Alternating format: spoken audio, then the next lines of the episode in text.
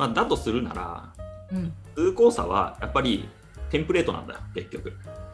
もうもはや僕らにとっては。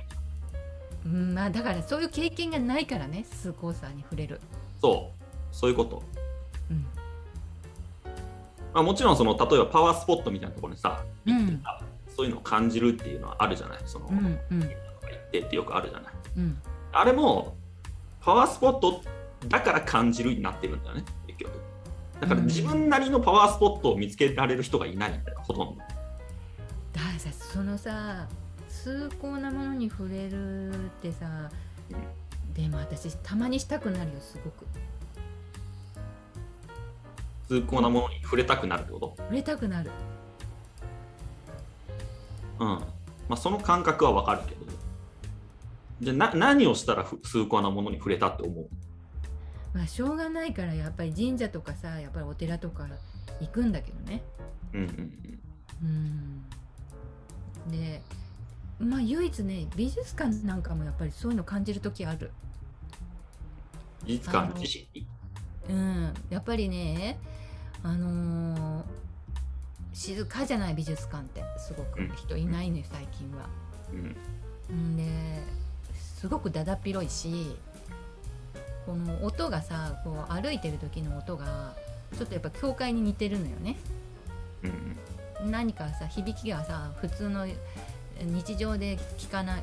聞かないその足音なのよ。うん、そしてこう周りに置かれてるさ絵画とか彫刻とかそういうものも無言じゃない。うんそういうさ無言で佇むものに触れるっていうことってまず日常でなんかそういう空間ってないからうん。それこと自体がもうなんかね崇高さが始まってる感じがするの。絵がどんな絵であろうと。うん。だからもうもしかしたら無音とか無無っていう空間が大事なのかもしれないね。私にとっては。うんまあそういうとこはなんなんだろう。なんか自分は小さなものなんだみたいな小さな存在なんだってことを感じさせてくれるもの。そうそうそうそうそうそう。がまあ一つの崇高さなんじゃない？そうそう。だからあの自然に崇高さを感じた経験ってあってうん。それはね北海道にねわ学生の時にねしょっちゅう夏とかにこうあの青春18切符買って行ってたっていうさ、あの北海道のねあの広大な大地とかさその広い空とかそういうところをね一人でポツポツ歩いてるとねもう本当にこの自然に対するイフの気持ちってこうかきたてられる。うん、だからあのか蝦夷和紙か何かに見つめられた話をどっかで書いたことあるんだけど、うんある時あの釧路湿原こう一人で歩いてた時にその高いさ枯れ枯れたような木の上にふっと見たらそのわしがいたのよ。でチローっとこっちの見てたのよ。でうわ怖いなと思ってその目が。うんでその怖いなと思った気持ちっていうのは何なのかわからないけどなんかそれってね見られてるっていう感じだったのねなんか。うん。だから自分が自分だけの世界だと思ってたんだけどその一人で歩いてるから。うん。そうじゃなくて自分の気づかないところに目があって自分を見つめてるっていうものがあるっていうさ感じ感覚って。なんか和紙以上のものを感じたのよすごく。うん。それが自然であったり神とかそのし宗教の言っている何か超絶、まあ、人間を超越した力とかそういう、うん、存在なのかなと思って。うん。そういう経験はだから今もできるはずだけどなかなか自分で努力しないとそういう経験はできないんじゃないかしらね。うん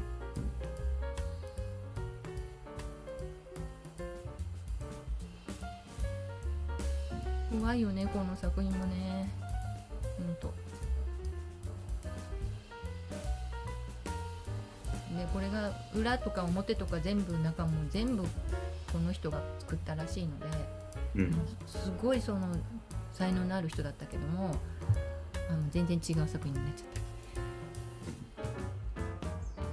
た。あのーあまりないのよねこの人の作品が。と小さい作品がいくつかあるぐらいでこういうこういう作品も残ってるんですけど、まあ、さっきの作品のなんか一つだけ取り出したような部分なんだけどうん。あのーなんか途中でなんか噴水の庭園師もやっていてなんか庭園の噴水も作ったりとか、うん。とにかくいろんなことをやってたらしいんあの薬局も営んでたりしてだけどある時にもうなんか筆を立っちゃったみたいねこの人。うん。作品作らなくなったのでほとんどなんか作品が残ってません、うん、もしかしてこれだけでもう十分だと思ったんじゃないかなと思って私。はうん。あ作品はたくさん作ればあの作る作家もいるけども一方でもう一点だけこう大きい作品が出たらもうそれで十分だって考えてやめちゃうっていう作家もまあありなのかなって今は思ってます。いやそれで日本の中にこうこれを見た後だよずっと後にそのブリューネバルトのイーゼンハイムの祭壇画を見た後に日本ではそういうイフを感じるような表現ってあるのかなってずっと思いながらうんある時そのこれは大学院に通ってた時に彫刻のなんか授業でその高村光太郎の「美について」っていう本をなんかよ読む機会があって、うん、それ一冊結構、あのー細かく読んだ時期があるんだけどその中にそのほら高村光太郎ってロダンっていうフランスの近代の彫刻の祖って言われてるその人に指示したのでいや近代の彫刻ってすっごいんだよってとにかく日本にはない世界で私たちはこういうことを、ま、芸術として学ばなきゃいけないっていうようなさちょっとこう、う啓発的な啓蒙的っていうのかな当時は、うん、そういう文章を残しててでその中にいや日本には彫刻らしいものは確かにあるんだけど仏像とか、うん。あるんだけどそれとは違う芸術という概念があるっていうさ書いてて。そそれの中にあのおえっとなんだっけな。この人の作品を紹介しててそれすごいちょっとひ批判的なことを言ってたの。松本喜三郎。この松本喜三郎の作品は彫芸術作品ではなくて日本のまあ写実的な、まあ、仏像に近いものだけどこれは人形絵師あ人形師で生き人形っていう世界を作ったけれどもこれと芸術は違うってことが書かれてた。なんか。うん。それでその松本喜三郎っていう人の作品は見なきゃいけないなと思ってどんなものかすごい気になってその時にはそれにはさ挿絵がなかったのよ、うん。うん、ついてなかったから。で当時インターネットもないし百科事典で調べたらちょっとこういうさ写真が出てきてちょっと見てみたいななんなんだろうなこれと思って。でこの上国寺っていうのが松あと熊本にあるっていうことしか知ら分からなくてなんか一生懸命地図で調べてこの上国寺に行きました。うん行ったことある、なんかここもさすっごい遠くってさなんか熊本とかあの九州ってさやっぱり1日に1本か2本しかない電車の線路とかあるのよね。うんなんか大分とかあの辺の湯布院とかあの辺の近くなんだけどなんかそういうとこ通ってったのかなんかって帰りに通ったかは忘れちゃったんだけどすごい田舎でそれで上国寺って言ったらさなんかすごい当時は普通の民家みたいなところの畳の上になんかポンとさガラスのケースが置いてあってでこれが置いてあったの。今はねなんか熊本で地震があったせいかちゃんとこういう風になってるみたいなんだけど。でこれね見た怖かったやっぱりこれ。うん。これねイーゼンハイムの祭壇がすごい近い。何かを感じた。すごく。うん。うん、でもさ高村光太郎はこれは芸術じゃないって言ったんだけど私の本音で言うとね私多分あと100年ぐらいしたらこれ国宝になるんじゃないかと思ってるの。うん。今はこれなんかこの地域の重要文化財かなんかなんだけど、うん。うん、でなななんかねその言い分がこの当時はそうなのかなって思って鵜呑みしちゃったんだけど高村光太郎はただ単にロダンをあのロダンの近代彫刻というものを学んでそれを、うん、紹介したいためにそれがすごいっていうふうに言ってただけで、自分の文化日本の文化についてむしろこう無知だったんじゃないかなと思うのなんか、うんうん、あんまり深く考えてなくて新しいものを取り込まなきゃいけないっていう方にばっかりに頭がいってたような気がするの。うんでこれさアメリカのさスーパーリアリズムで紹介したことあるじゃない昔、ま、前に。うんあの中にアメリカの太ったさ男の人とかおばさんみたいなのをあ人形にしたやつね。そうそう。なんかデュアン・ハンソンとかっていう名前だったと思うんだけど。いたいたあの人とさどういう違いがあるのかなってすっごく考えさせられるね。うん。うん、それであれもすごいほらアメリカ人のリアルをもうさそのまんまそのモデルにこの型作っあの型を取って作ってるって毛穴とかさ髪の毛もさそのまま使っあの使ってあのリアルに再現してるってあの紹介したんだけどこれもね実はちゃんとモデルを使ったっていうことが出ててもしかしたらあのそういう写実のモデルを使った彫刻家の初めのい初めての日本人の作家じゃないかなって私思ってるの。うんでこの人の動機っていうかこれを作った由来が邪魔しててこのなぜこれを作ったかっていうと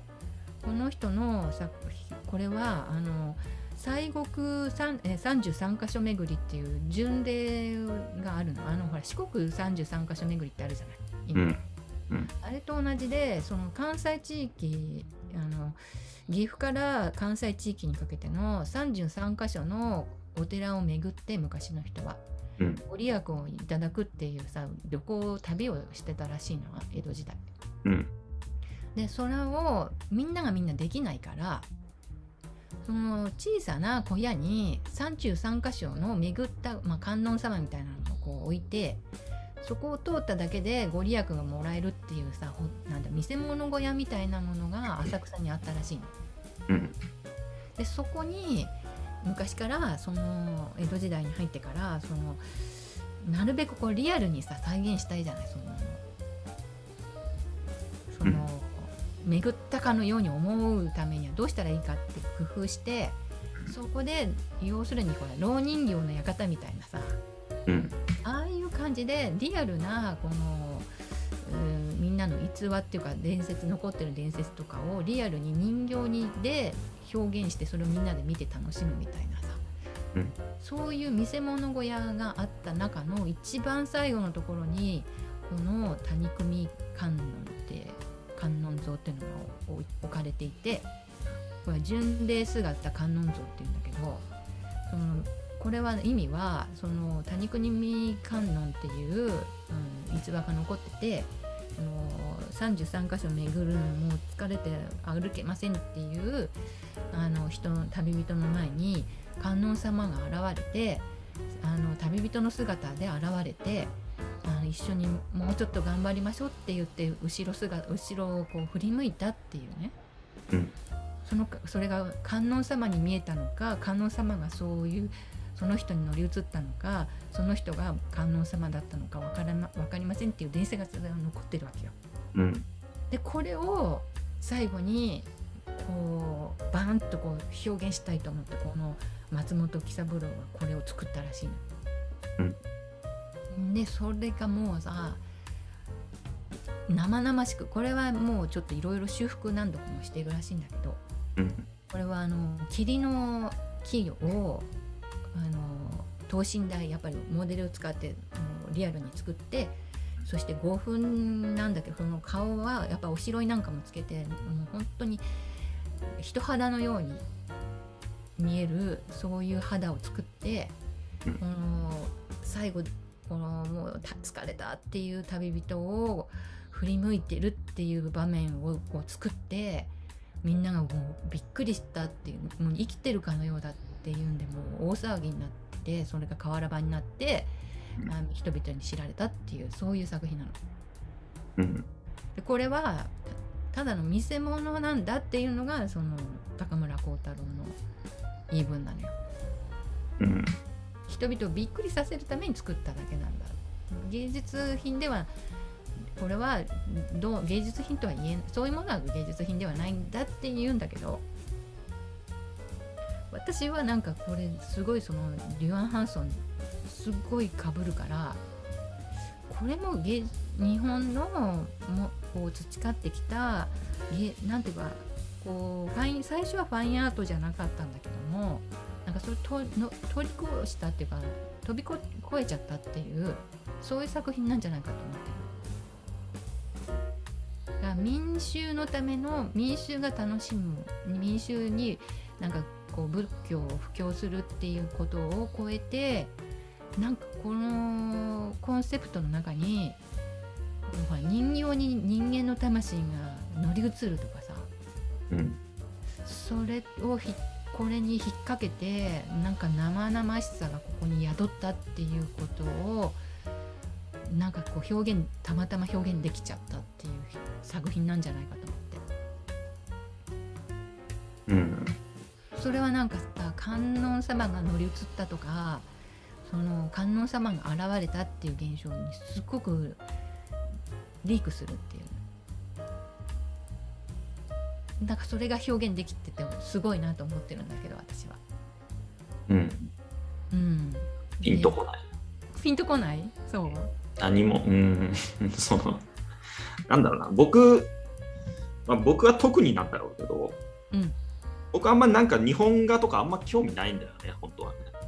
あ本当。全体的に、うん、だから興味を持てないんだよいつも。あの美術館の常設展とか行ってもうん。こういう日本のなんかに人形とかさうん。あの絵絵画っていうの？絵絵とかさあるけどどうもな何をどうすごいと思っていいのかが分かんなくて。あそ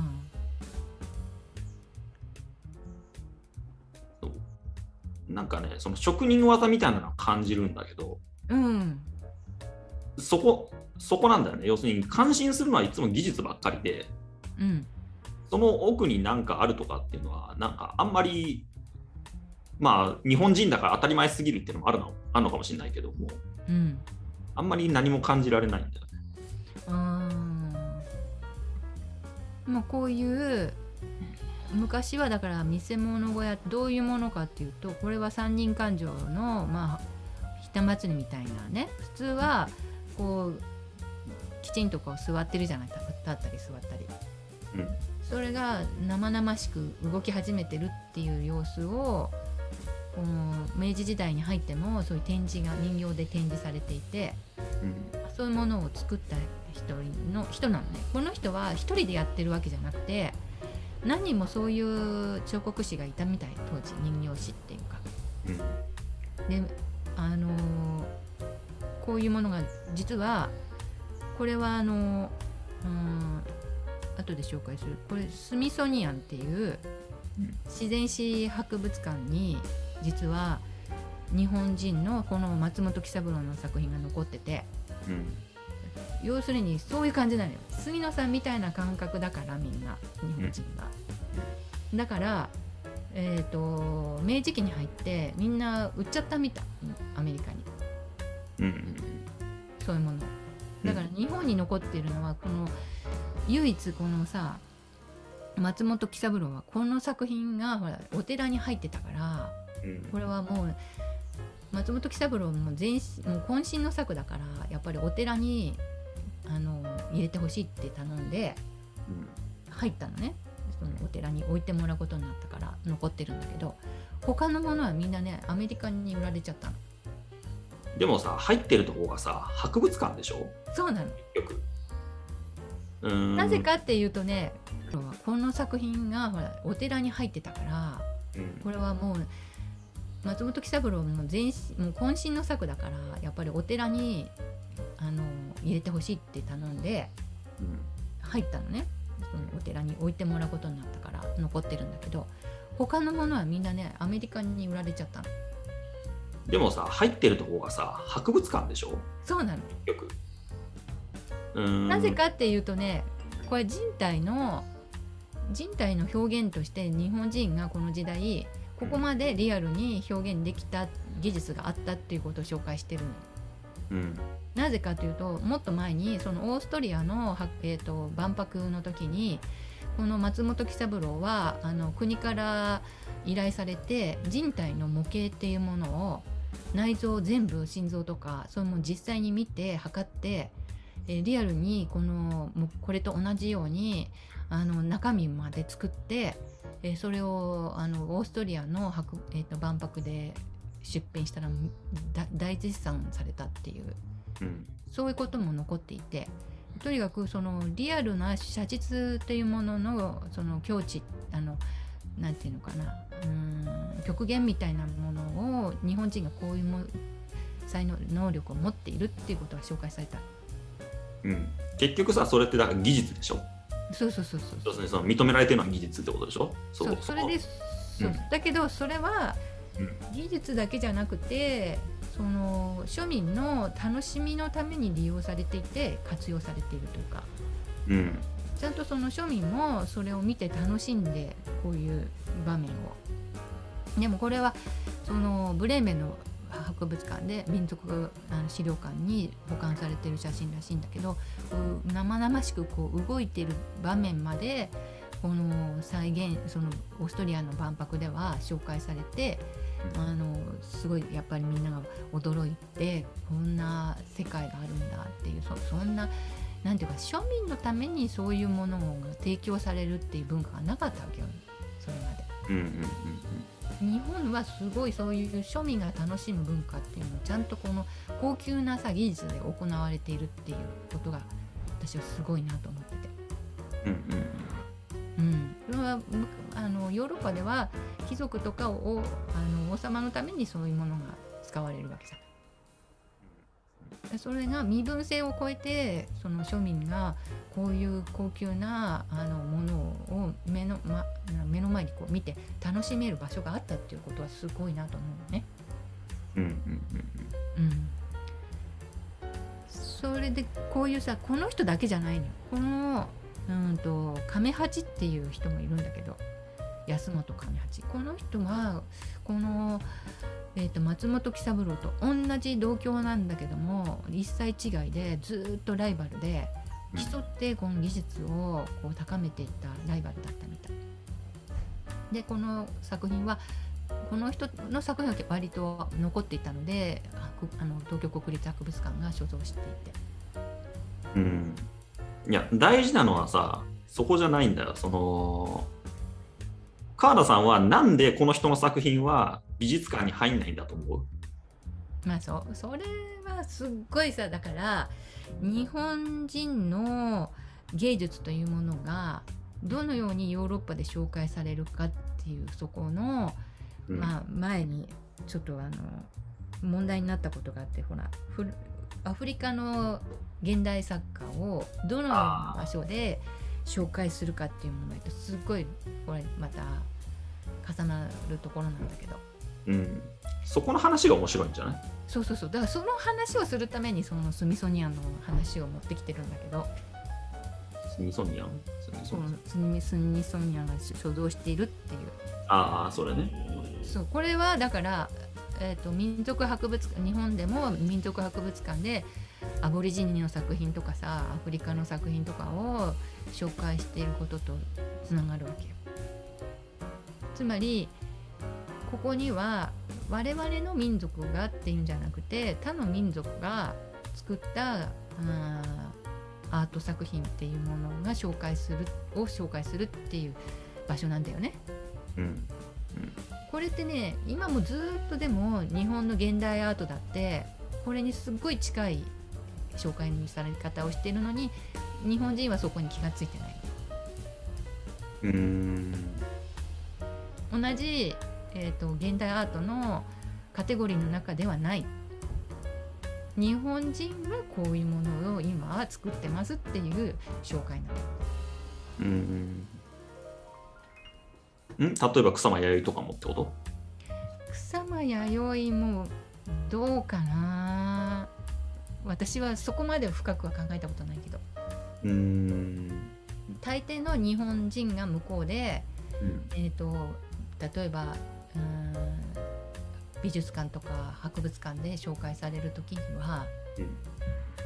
アーティストがっていうよりかは日本の現代アートは今こういう感じですとか。うん。そうだなんか J−POP を紹介されるみたいな感じになっちゃってとね。そうそうそうそうそう音楽で言うと、うん。うん、今音楽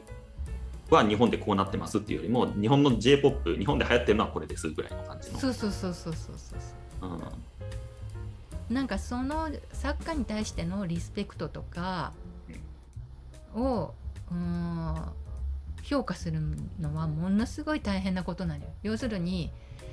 あのーさっきのさ、あのー前のフリードリヒの紹介もそうなんだけど、200年ぐらい経たないとその作家がどういう重要さを時代に提供したかっていうのは見えてこない。うん。それと同じ感覚でこのうん松本喜三郎のこの作品だってその時代の日本人の作品というよりかは日本人にとって日本人のこのアートの歴史の中でどのような重要さをこの作品があの語っているかっていうのを誰かが気づかないとその重要さっていうのは浮上してこない。うんそういうものなのアートって。うんうん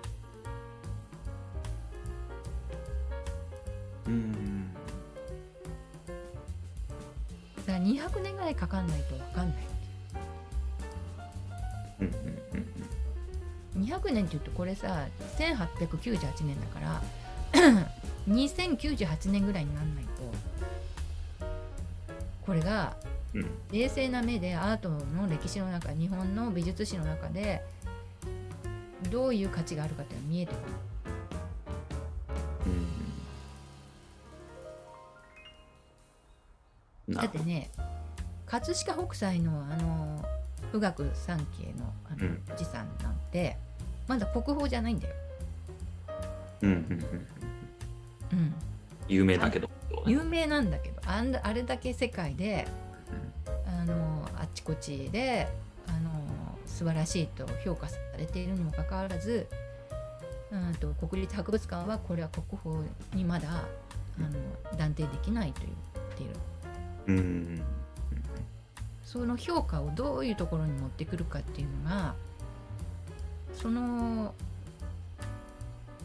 これはもう日本人切っても切れないほど重要な芸術活動であるあったっていう評価を下すのにはものすごく客観視しして冷静な目でこう判断しなきゃいけないと思ってるから。なと思う。うん。その時に日本人のただの井の中の蛙でこれただ素晴らしいねって言ってるだけじゃ嫌なんだよねやっぱりね。それは。日本人のプライドとして。うん世界も認めて世界的なそのアートのこの流れと比較しても劣らないっていうものをやっぱり価値づけしたいから、うん。うん、そのためにはさまざまなやっぱり世界のそのアートとの比較もあるべきだしそういう目もこうその目を持った上でのあ日本のアートの凄さっていうものを価値づけたいっていうのはあると思う。うん。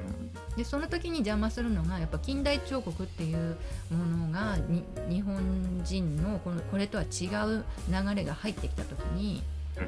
うん。これどうなのかなって思っちゃった部分があってそれまではこれはすごかったんだしかし私はなんかアメリカのスーパーリアリズムと比較した時に全然遜色ないと私は思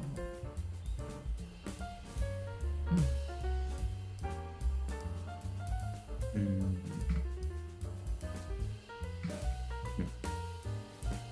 ん。でそういう意味で実はなんかやっぱり熊本で地震が2016年にあって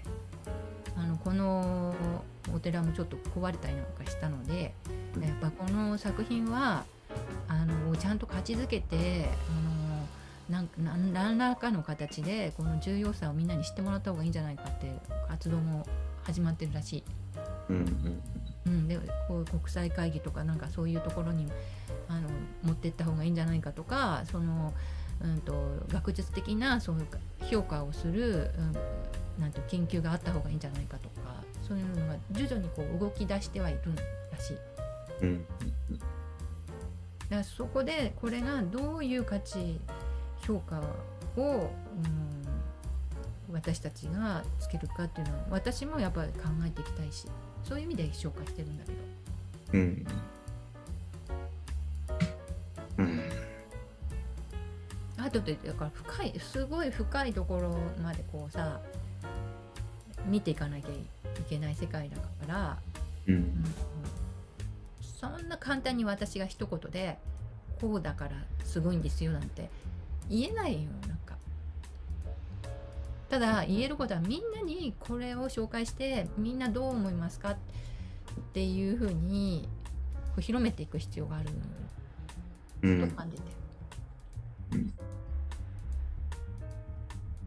なんていうのかなやっぱりこの日本っていうところに生まれたからには日本人のアイデンティティとしてのこのアート作品をたくさんやっぱり見ておきたいなと思ってるの。うん、もちろんそのヨーロッパの作品も素晴らしいと思ってたくさん見た時期があるよだけどそれとは私の存在とはかなり離れてるところにあるからね。うんだとすると僕がピンとこないのはどこにあるのかなと思ったっていう、うん、だからそれはそういう意識が芽生えてないっていうことなんじゃない？まあそうなのかもしれない。うん。うん、で多分アイデンティティが問われるのは私の場合はほらドイツに行って生活したから優子はどういうアートを見てきたの？日本でどういうアートがあるの？って言われた時にあ全然知らないなと思って、うん、あの日本の方がすごい作品ないとか言われたからさ、うん、なんでドイツに来たの？みたいに言われたからそうしまったなと思ってそこから見るようになったかもしれないんだけど、うん、多分日本にずっといるとさ日本ではさもういろいろな情報がこうアメリカのあのアニアメリカの映画も見れるしその日本のアニメもたくさんあるしさ現代のもの見るだけでもゲームのゲームに入っちゃったらもうゲームの世界に埋没したって現実が見れないっていうさそういう状況も起きるから、そういう中でさアートを見ようなんていう隙間がないんじゃないかなと思う。うんでなんか私がたくさん面白いものを見せてくれたら興味持ってもいいかなみたいな。なんかそういう感覚だからなんかさこう意欲的に自分からあのアートってどんなものかなって興味を見るよりかは傍観していてなんだ面白く説明できないなら面白くないに決まってるっていう感じで見てるような気がする。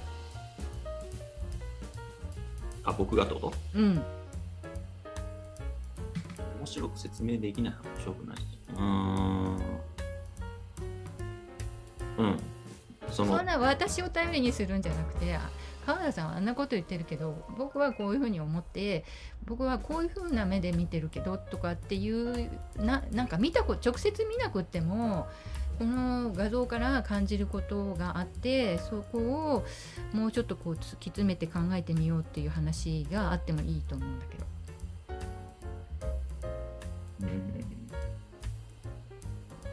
私がもしかしてそれがさっきのい。やそれがさっきの五行の話だったんだよ本当、うん。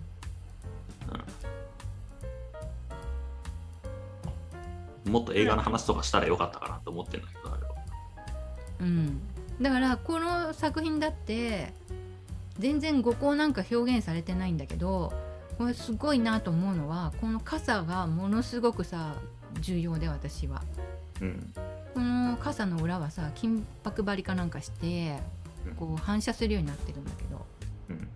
こうこういう傘があったわけじゃなくてさやっぱりさその五行が指してるっていうことをなんとか表現したいために工夫してることなんだよねここの部分って。うん。この部分って。うんうんだからその細かいところを見ていくとやっぱりただ単に人形ではなくてなんとかこの信仰心というかさ宗教的な何かを感じさせる表現っていうものをあー作れないかなっていうこの松本喜三郎のいろんな工夫っていうものがここにこう凝縮されていて。うん。それは他の仏像を見た時にただ仏像だから仏像なんだって思って見るのと違ってこれは仏像じゃないからこそ重要だっていう感じがするの。あの普通の着物を着ててさ、ふ普通の仏像は着物なんか着てないじゃん。これ彫られたものがそうそうだって思って見てるだけで。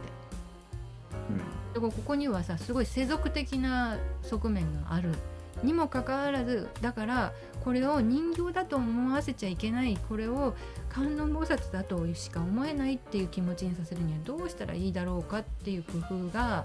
この松本喜三郎の中にあってでその表情であるとかその肌の部分は人間の肌のようにしなければならないけど最後最終的には仏像としか思えない仏像としてこう拝みたくなるっていうものにするにはどうしたらいいかっていうところにこの作品のそういうことを考えさせる場所になってるっていう。これが普通の仏像とも違うし人形とも違うっていう。すごくこのコンセプト上で重要なあの位置にあるなと。思う。うん。でそれが、えー、とデュアン・ハンソンがそのアメリカのスーパーリアリズムでアメリカ人を見にあのなるべく見に醜いアメリカ人っていうものを突きつけていくこの批判的なその表現とは違ってこれはなんか仏教に対してのまた何かさ挑発みたいなものも感じるんだよなんか。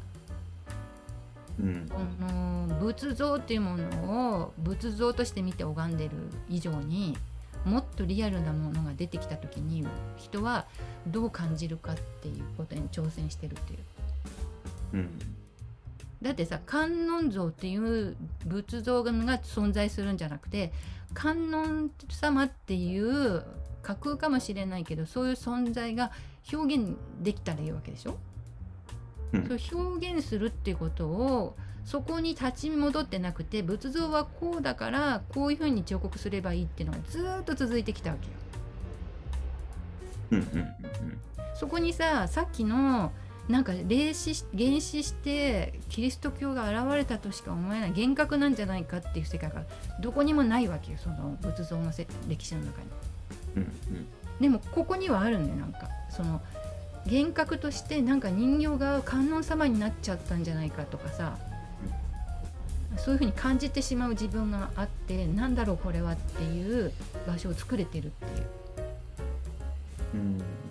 超現実と現実っていうもののこう行ったり来たりする場所ができてるのよこのこの空間の中に。この物体の中に。うん。でもそれ以前のみんなが信仰してる仏像にはないよ。いやなんかスタイルで仏像らしく仏像を作ってるっていうだけじゃん。うんうんそれには観音様がなんか目の前に見えたものをそのまんまなんとか表現できないかなっていう努力なんかなな全然なくなっちゃってる。形骸化してそれで私はブルーネバルトとかそういうものをな紹介してきてるんだけど。うんなんかもうちょっとそのこういうスタイルはこうなんだっていう書き方じゃなく作り方じゃなくて自分がその、うんと、体験をしたかのように。だからさっきのフリードリヒのその別に北極に行ったわけではない。行ったわけではないけど、うん、自分の内面の中にある北極とはこういうものなんじゃないかこうであってほしいっていうそういうものを絵に作ってみようっていう意欲、うん、うん、それとそれがなんか私は芸術の最初の始まりなんじゃないかなと思ってるの。うん、そこでそのこの作品の中にはその観音様っていうのはそもそもどういうふうに見えたらいいかっていうものをこの自分の持ってるいろんな技術を使ってここに作れたっていう。それはみんなも見たかったのよ。なんか幻影で幻影でこうただパッと見えてパッと映って消えていく映像ではなくって、うん、もうずっとそこにあるとしか思えない世界が作れてるっていうことがそれを見たいそれを見てみたいっていうそれを一目見にそこまで行ってみたいって思わせるようなものそこがまた映画とはもう全然違うこの芸術作品の重要性だと私は思う。うんうんうん。まあ、要はパターンから外れたかったってことだよね結局ね。そうそうそうパターンみたいなもので作れちゃうんだけど芸術作品って、うん、もうちょっとこのまたもそもそも一体何をしたくてそういうスタイルを作っちゃったのってことよ。うん、で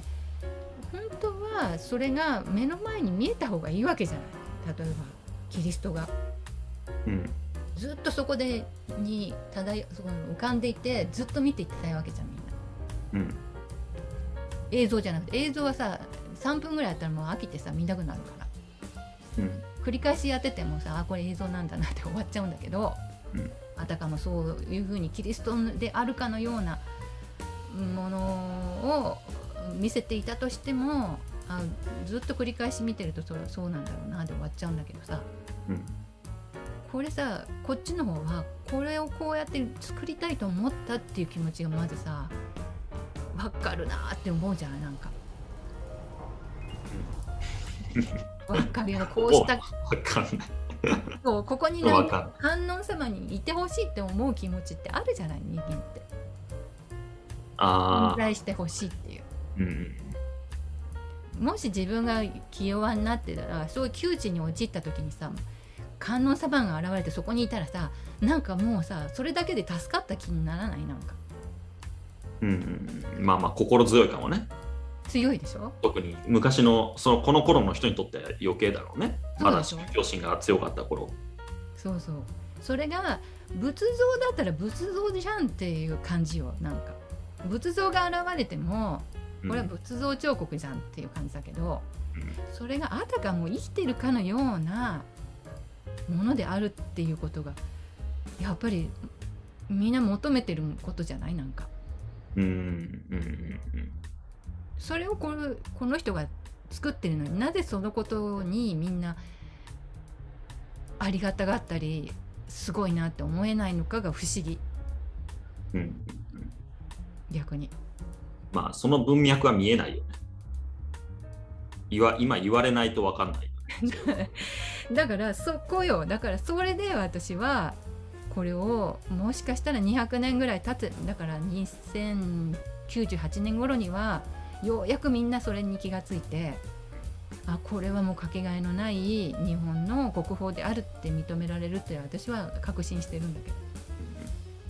なんか今ようやく出てきたよねだから川原さんの口から、うん、それそれが僕が聞いたところだ結局。そう。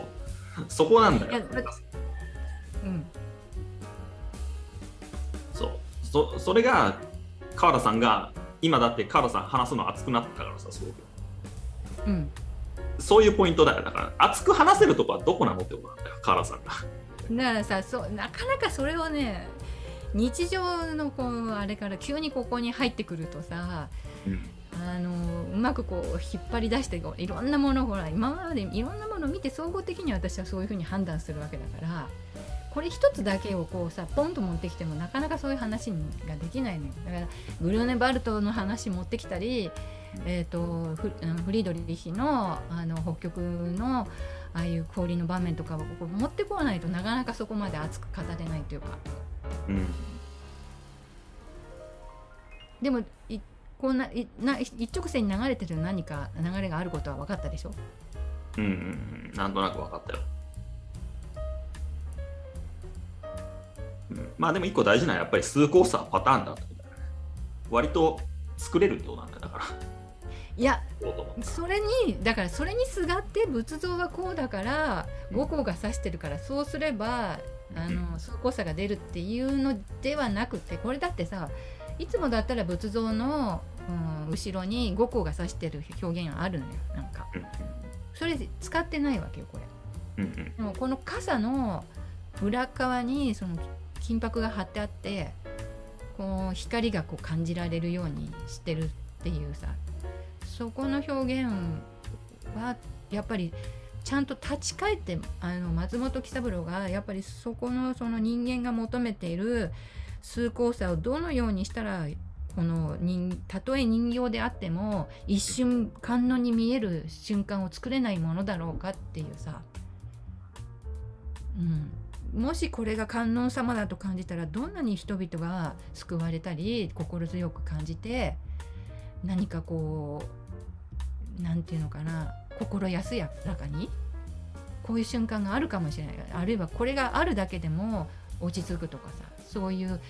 ものができるんじゃないかって思ったところまでたどり着いたっていうそこがすごい。うん、いやだから、うん、いやそうそうだよ。だから結局定義が変わってんだよ。通行差の、それって。うん、要するにそれまでのその松本喜三郎までのその